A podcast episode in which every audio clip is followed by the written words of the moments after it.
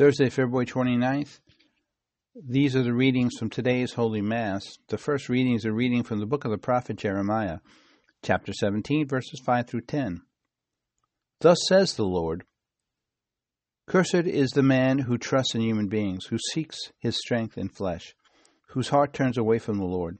He is like a barren bush in the desert that enjoys no change of season, but stands in the lava waste, a salt and empty earth.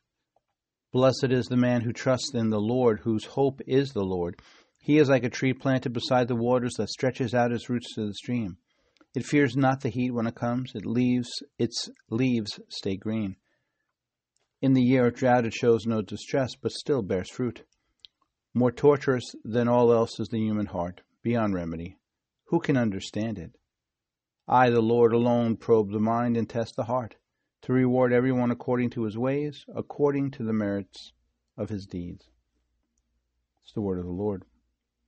In the responsorial psalm, Blessed are they who hope in the Lord. Blessed the man who follows not the counsel of the wicked, nor walks in the way of sinners, nor sits in the company of the insolent, but delights in the law of the Lord, and meditates on his law day and night. And the response, Blessed are they who hope in the Lord. He is like a tree planted near running water that yields its fruit in due season, and whose leaves never fade. Whatever he does prospers. And the response, Blessed are they who hope in the Lord. Not so the wicked, not so.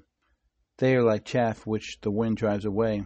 For the Lord watches over the way of the just, but the way of the wicked vanishes. And the response, Blessed are they who hope in the Lord. And the verse before the Gospel. Blessed are they who have kept the word of it with a generous heart and yield a harvest through perseverance. In the Gospel, it's a reading from the Holy Gospel according to St. Luke. Be Luke chapter 16, verses 19 through 31. Jesus said to the Pharisees, There was a rich man who dressed in purple garments and fine linen and dined sumptuously each day. And lying at his door was a poor man named Lazarus, covered with sores, who would gladly have eaten his fill of the scraps that fell from the rich man's table. Dogs even used to come and lick his sores. When the poor man died, he was carried away by angels to the bosom of Abraham.